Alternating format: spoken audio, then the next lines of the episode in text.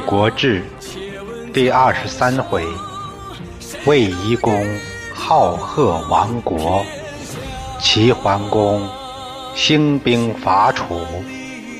第七节：齐桓公联军伐楚。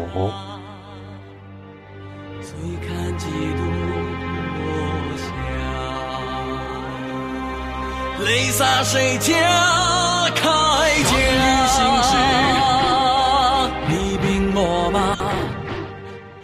上回说到齐桓公为许穆公办完丧事儿，整顿军马，八国联军就向楚国开过来了。来到楚界。远远就看到有一辆车停在道旁，上面站着一人，衣冠整肃，盘折而言。盘折而言呢，就是深施一礼。来的可是齐侯吗？听说你们要来，我在这儿恭候多时了。这人谁呀？楚国公族大夫屈完，奉楚王之命。以行人的身份，作为使者来会其师的，这类的行人官职，相当于外交部长。皇宫有点奇怪呀，这楚人怎么知道消息这么快呢？他怎么知道我们大军会来呢？管仲说：“一定是泄密了。既然来了，必然有话要说。”带我去跟他舌战一番。要是他能感到理亏，不战而降，那才好呢。于是管仲乘车来到屈完的车前，两人一拱手，就算是见了礼了。寡君闻上国车徒辱于敝邑，使下臣完。致命，寡君命使臣辞曰：“齐楚各军其国，齐居北海，楚近于南海，虽风马牛不相及也。不知君何以设于五地？敢请其故。”屈完先说话了。他说：“我家主公听说贵国大军屈尊来到我楚地，特派我带来他的话。他说：你们在南，在北海，我呢，差不多在南海了。咱们风马牛不相及，为什么来我这儿？什么原因呢？我想搞明白。西周成王封武先君太公于齐。”使少康公赐之命，赐曰：“武侯九伯如市长征伐，以辖抚周氏。其地东至海，西至河，南至穆陵，北至吴地。凡有不共王职，汝勿设有。自周氏东迁，诸侯放恣，寡君奉命主盟，修复先业。”而楚国与南京当岁贡包茅，以助王进，自而缺贡，无以缩久。寡人失征，且昭王南征而不返，亦而故也。二其何辞？管仲一听，他说：“想当年周成王封我先君太公，在齐。”派少康公赐我权力，说武侯九伯自我先君世代掌管，对诸侯的监督权，有征伐的权利，并且以此来辅佐周氏。范围是东至海，西至河，南至穆陵，北至吴地。凡有不共王职，都不可以饶恕。自从周氏东迁以来，诸侯乱了规矩了。我家主公奉命主盟，重阳先祖功业，你们楚国应该每年送上贡毛一车吧，用于祭礼。现在呢，连祭礼的酒都成了混的，没有包毛过滤酒了。还有，当年赵王南征客死他乡，也是你们的缘故。你们还有什么话好讲？要不说这个师出得有名呢？有名啊，就是有理，得把这个理由讲出来，让对方感到理亏，那才行。管仲说了两条，一个是齐桓公做盟主的历史依据，哎，那是有资格的；第二个呢，盟主是有权利对不臣的诸侯有兴师问罪的职权。再有。还提到历史的老账，就是周昭王南征死在了南方，这段历史相当隐晦，史官都不愿提。为什么呢？说起来不太光彩。这个周昭王，他叫姬瑕，是周朝的第四任天子。当时的都城在镐京，周昭王死的地点儿是汉水。在周昭王以前，他的爷爷周成王和周康王都创造了中国历史上的第一个治世，叫成康之治。哎，就是民富国强，天下太平。周昭王继位后，就开始穷兵黩武了，征讨东夷，讨伐荆蛮。应该说，在武力上进一步推动了周王室对天下的统治。周成王的时候，当初侍奉周文王的功臣玉熊，他的后代熊绎。被封在了南方的蛮荒地带，建立了楚国。他是子爵，住在这个丹阳，方圆也就五十里。楚国和当地的荆蛮融合，创造了这个荆楚文明。当时的中原文明。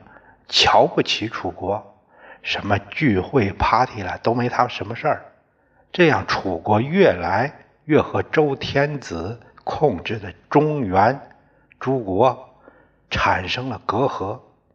周昭王在位的时候，有曾有三次出兵讨伐他们认为的异类楚国。第一次是公元前的九八五年，周昭王攻打楚国，渡过汉水，并在那里还看到了犀牛。第二次是公元前的九八二年，周昭王派济公辛伯伐楚，结果遭遇了恶劣的天气，还有当时没有办法理解的地震。在汉水遭遇大败，把那周朝的精锐的宗周六师，也就是西六师全部败亡。这周朝的这个衰弱从那就开始了。第三次啊，这个周昭王还不甘心，在公元前的九七七年，周昭王御驾亲征。楚国一直打到楚国的都城丹阳，这有了上一次的胜利，这经验，楚国人早有准备。再加上周昭王他的北方军队，他不习水战，对楚军始终占不了优势，并且导致瘟疫流行，疾病肆虐。还有就是，因为路途遥远，周昭王的补给也成了问题。那补给没有怎么办呢？王师就在楚地大肆抢掠南蛮百姓，弄得怨声载道。后来这个周昭王也打不胜，就是不得不班师回朝。他再回到汉水边的时候，发现一条船都没了。他就把周边这个渔民呢，都给搜来，强制给押解过来，让他限期造船，造不好砍脑袋。这些渔民本来就恨这个周昭王，现在呢又不能按期完成任务，就要斩首，怎么办呢？就用这个胶啊，把这个船板一粘，哎，用几个铜钉这。就是这样，随便一固定，看着像个船样，就这样就行了。等着周昭王率着大军上了这个新造的船，这船经着风浪一拍打，一遇到水，那胶都融化了，解体了，船都解体了，剩了一个个船板了。周昭王的军队几乎全部溺水身亡。周昭王也不会游泳，沉到水里去了，让会水性的贴身护卫辛由弥给拖上岸来了。拖上岸是拖上岸，那周昭王早让水给灌饱了，淹死了。这个事儿让周王室蒙羞，以至于一直都羞于启齿。大家都讳莫如深。史书啊，史书都说这周昭王南巡狩猎，楚人保护不力，遇到风浪溺水而死。大臣们就是悄悄的把周昭王的尸体运回镐京安葬，迎立周昭王的长子姬满继位。这就是后来的周穆王，这就是周昭王溺死在汉江的这这个事儿。周时期刚，朝贡废阙，天下皆然，岂为南京？虽然，包毛不入，寡君之罪，敢不共济，以成君命？若复昭王不反，为胶州之故，君其问诸水兵，寡君不敢任咎，万将负于寡君。屈完一听，管仲这样指责，他争辩说不对呀，这周氏纲纪乱了，朝贡不到位的，也不只是我们一家呀，大家不都这样？尽管这样说。包毛没有送去，是我们不对。这个好说，怎么会不给呢？回去我给我家主公说一声，这事好办。要是说到昭王的事儿，那也不是我们楚国君的主意。你要是问罪，那只能找延边的那渔民了。这个锅我们不背。我把这些话都会秉承我家主公。屈完说完，就和这个管仲告辞，掉车头，人家回去了。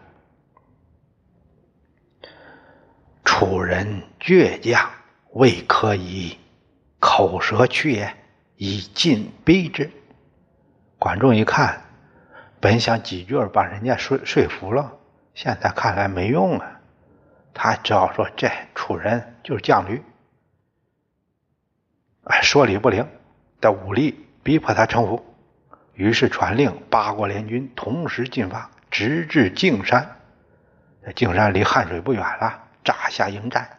诸侯都说现在都到汉水了，干脆打过去跟他渡过汉水打一仗，在这儿停下来，算怎么回事儿？楚既前时必然有备，兵锋一交，不可复结。今吾屯兵于此，摇张其势，处巨武之众，将赴前时。吾因取城言，以讨楚出，以服楚贵，不亦可乎？管仲认为，现在楚既然派使者来了，必然军事上都有了准备。要是真打起来，再谈就不好办了。现在我们屯兵在这儿，就这个威势，要是他能能把这个楚给吓服了，兵不血刃，那不是更好吗？大伙儿都有点不信，这不打就给人家吓服了，呵呵。我们看楚国这边，拜子文为大将，搜甲列兵，屯于汉南，就等着诸侯过来。过来，咱们就过两阵。探马来报说，八国联军驻扎在境地不动了。楚王一听，他看了看子文，他们这几个意思：管仲之兵不万全不发，今以八国之众逗留不进。势必有谋，当遣使在往，探其强弱，察其意向，或战或和，绝计未晚。子文说呀，管仲这人善于用兵，不见兔子不撒鹰啊。现在我他们八国军队在那驻扎不进，一定是有什么意图，还是先派个人去探一下虚实，看看他。他们有什么意向？是战是和？到那时候再决定不晚。嗯，此番何人可使？这会派谁去呢？去完，既于以武十面，以再遣之。子文说：“这个屈完和夷吾都见过一面了，还是让他去吧。一回生，二回熟嘛。缺贡包茅。”臣前承其咎矣。君若请盟，臣当免刑，以解两国之分。若欲请战，别遣能者。屈完说：“上次去，他们挑咱们没进贡那一车草了。这事儿我当时就给承担下来了，说是咱们不对。这次大王您要是请盟，那我可以勉强胜任。毕竟……”可以免了两国刀兵之苦。要是说请战，那您还是派别人吧，这个我做不了主。战盟任情自裁，寡人不辱志也。是战是和，你就全权代表了，你看情况处理就行了。楚成王这话。就显示出领袖的魄力，敢于用人。去完这回有了成王的全权授权，他这回可以完全自己说了算了。于是他登上战车，再次出使齐军。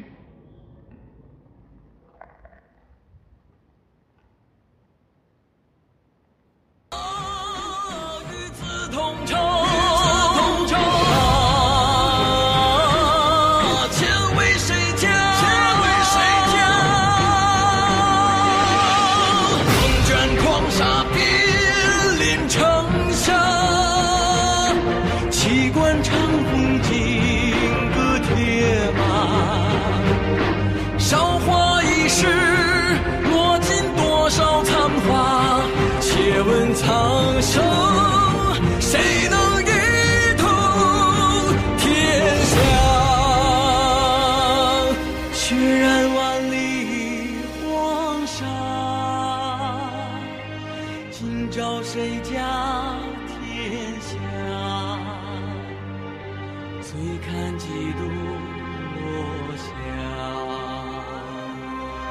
泪洒谁家铠甲？